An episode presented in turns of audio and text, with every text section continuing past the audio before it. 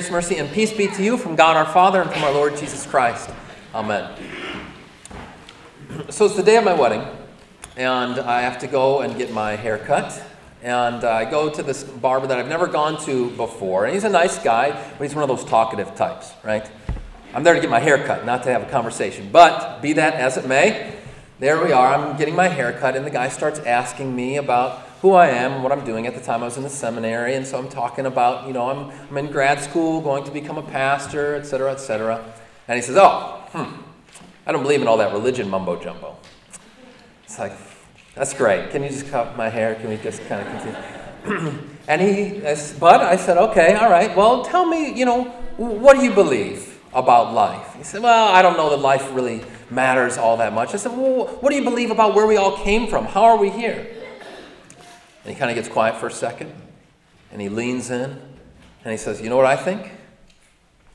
Aliens. Which to me uh, was proof of the quote attributed to G.K. Chesterton, who once said, When the world does not believe in God, they don't believe in nothing, they'll believe in anything. Why do I tell you this story? Because here in these parting words from Paul, He's writing to Timothy, and here he, he veritably grabs him by the lapels and says to Timothy, Timothy, I charge you in the presence of God and of Christ Jesus, and by his appearing and by his kingdom, preach the word. He says this to Timothy because he, he tells him, Look, Timothy, a time is coming when people are going to listen to whatever their itching ears want to hear. They're going to believe if people tell them aliens are why we are here. They will believe anything just to avoid believing in what the, the truth of God's word. And so, Timothy, it's so important that you Preach the word in season and out of season. Rebuke, reprove, exhort with all patience and teaching. Don't flag or fail in this, Timothy. Preach the word. Now, to put it that way, preach the word, that's kind of open to interpretation in its own right. People have different ideas about what it means to preach the word or, or what the preacher is to do. Some folks have an idea that the, the preacher is kind of like a, a, a therapist and He's here to tell you how you can live your best life now, how you can be a happy and well adjusted human being. But other people view the preacher, he's, kind of like a coach. He's going to uh, stand up here and kind of give you TED Talks. You guys familiar with TED Talks? You know, kind of self help guru type who's going to say, hey, all right, get out there, get after it. People have all kinds of different ideas about who a preacher is, what he's supposed to do. Simply to say, preach the word leaves open maybe too big of a, of a loophole. But there's an ancient image of the pastor, of the preacher, which I think is more fitting. The Germans called it a Seelsorger, a Seelsorger, which literally means a soul healer. That as a, a doctor is to the body, so a pastor and a preacher is to the soul. A doctor of the soul, if you will. And look, when I'm in the pulpit, this is when the doctor is in. You know, could have a little sign out there the doctor is in. Because it's from the pulpit that, as uh, uh, Paul exhorted Timothy, so it still is true for preachers today. Here is where we bring and apply the Word of God to the people of God. And so, what I want to do this morning is to think about what does it mean for the preacher as this soul doctor to apply that Word of God. And I realize I'm a little bit self conscious about the fact I'm going to do a sermon about sermons, okay? And I'm going to preach about preaching. But I think it's important so that you know what is this about? What am I supposed to be listening for? What's a sermon do? And so I want to play with that image a little bit of the doctor, of the, the pastor, the preacher as a doctor. As we walk through this text, I encourage you to pull out your um, worship folder and turn to the epistle reading from 2 Timothy as we're going to be referencing that and going back to that.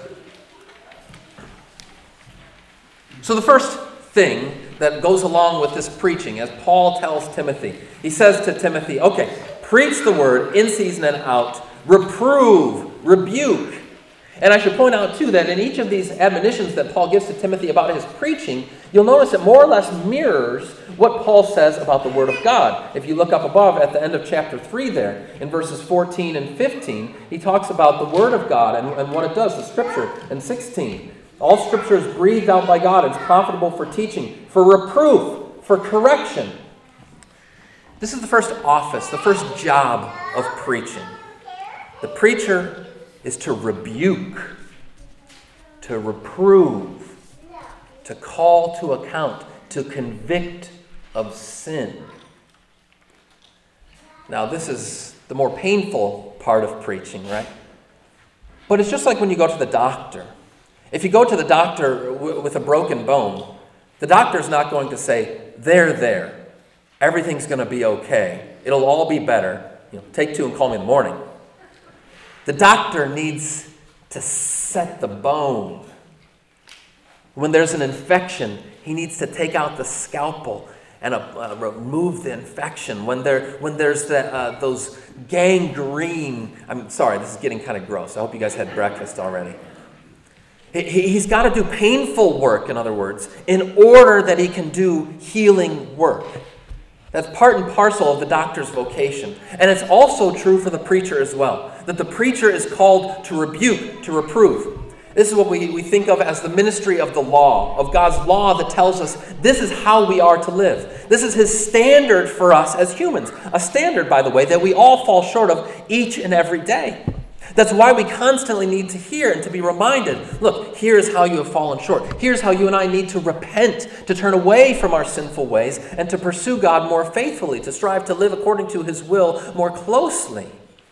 So, as preacher, that's my first job as well to rebuke, to say, turn, repent. Now, especially in our day and age, people will, will say, well, wait a second now. Isn't that a little bit judgmental? How can you call me to, how, how can you rebuke me? Call me to repentance. But look, when the pastor, when the preacher is, is, applying this word of law, it's no more judgmental than the doctor saying to the patient, hey, you've got a broken bone there. We need to set it. See? It's just speaking to the way things actually are. It's going to reality. In fact, for us to deny that, to ignore the fact that things are not as they're meant to be, that things are broken, would be a fundamental failure of the vocation. Just as the doctor is called, first of all, to do no harm, so also the preacher does no harm in bringing God's word, the, the uh, condemning, convicting word of the law to bear on the people. Uh, the poet T.S. Eliot got at this in, in his poem Four Quartets. He speaks of the wounded surgeon. And he says, Our only health is the disease if we obey the dying nurse, whose constant care is not to please, but to remind of our and Adam's curse. And that, to be restored, our sickness must grow worse whose constant care is not to please, but to remind of our and Adam's curse. This is the preacher's first job to rebuke, to reprove, to correct, to bring the word of God's law to bear on the people of God so that we would turn, so that we wouldn't allow that, that wound to turn gangrenous, so that that infection wouldn't get any worse, but instead we can go and receive the healing that we need. Which brings us to the second task of the preacher. Paul puts it this way He says, Preach the word in season and out, rebuke and reprove, yes, but then exhort with complete patience and teaching. I'm dissatisfied with that translation, exhort. It doesn't speak truly, in my opinion, to uh, the Greek word underlying it, parakaleo, which is the same word that's used to describe the Holy Spirit as the comforter. Uh, the idea that Paul is getting at here is that the preacher not only reproves and rebukes, he not only applies that scalpel of the law, but he also, and even more so, comforts and consoles, applies the healing balm of the gospel. Even as the doctor in his ministry, in his vocation, he doesn't just set the bone, he doesn't just apply the scalpel, but then he applies the healing medicine then he, he provides the cast and all the things that are needed in order for that bone, for that disease to heal. That's what the preacher is called to do, even more so. C.F.W. Walther was one of the great leaders and teachers of our Lutheran Church Missouri Synod, and he said that the gospel should always predominate in the preaching of, of God's pastors. That more than anything, I am called to bring you the good news, to apply that salve, that balm of the Lord's good news, that gospel. That's why it says in uh, Isaiah 52 How beautiful on the mountains are the feet of him who brings good news. Now, you can't quite see my feet from here. But according to the Lord's word, insofar as I bring you good news, I have beautiful feet. And that's true for all of you that as you share the good news with one another and with those who don't know the Lord, you are coming with beautiful feet, applying the consoling word of the gospel, the good news that the world so desperately needs. Uh, in my experience, we all tend to know that we have failed at the law. We all tend to know that things are broken and not the way that they're supposed to be. But what we really need to hear, we don't need to beat that dead horse. What we need is a word of resurrection. What we need is a word of consolation. And that's the word of the gospel. That's why I'm here more than anything else to bring you and to continue to bring to your ears to remind you the good news. I would love to be accused sometime of, Pastor, you know what? You are preaching too much good news. See, go easy on that grace stuff. Nobody says this. Just like nobody says, you know what, I'm feeling a little too healthy. Or I'm just a little bit too happy right now. No, neither can you receive a little bit too much grace or good news. Week by week, day by day, we want extra helpings and heapings on of that good news of God. And that's why the preacher, as the soul healer, the Seelsorger, is here to apply that healing, consoling word of the gospel.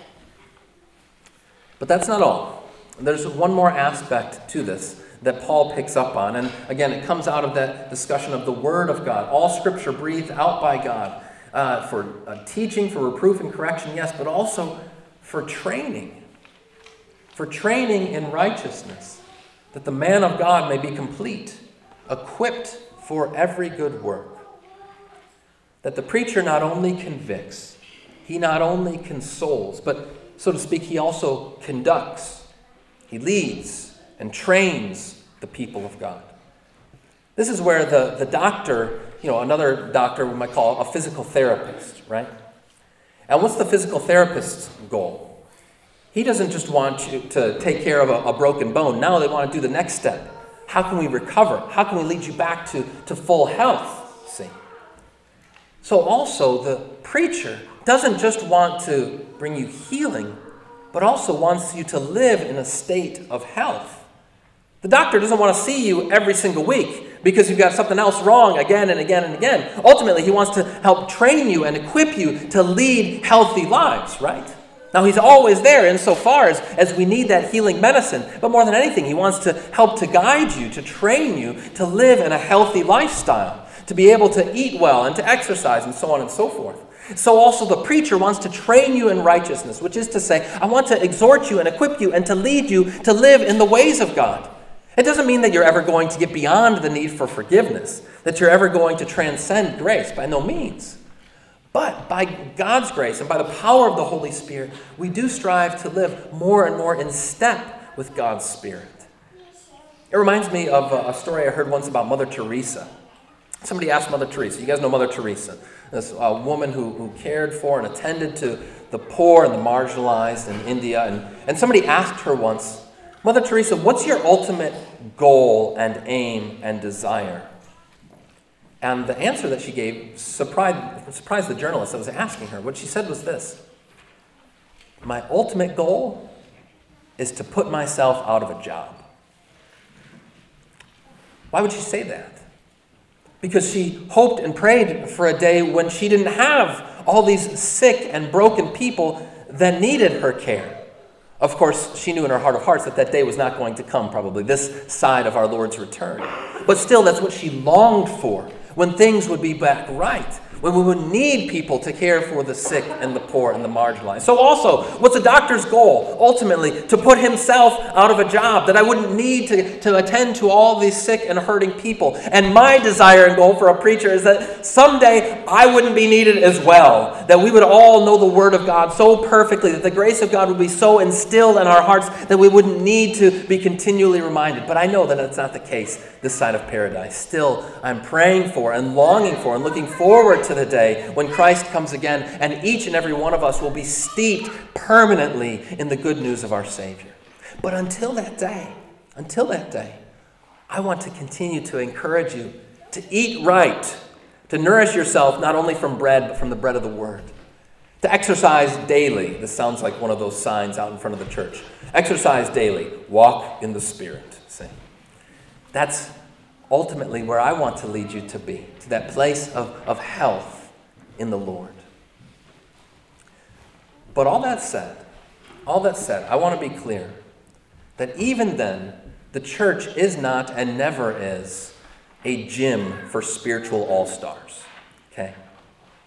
Nor, it's been said, is the church a museum for perfect saints.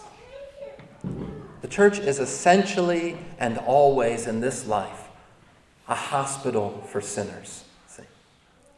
Sinners like you and me. All I am is a, a wounded healer, bringing you to the balm of the Lord. We gather together to hear the word of God because there is hope in nowhere else. We gather together to receive Jesus' balm and healing because there is health in no one else. And so ultimately, as a job, my most important role is to remember that I'm always just an intern, see?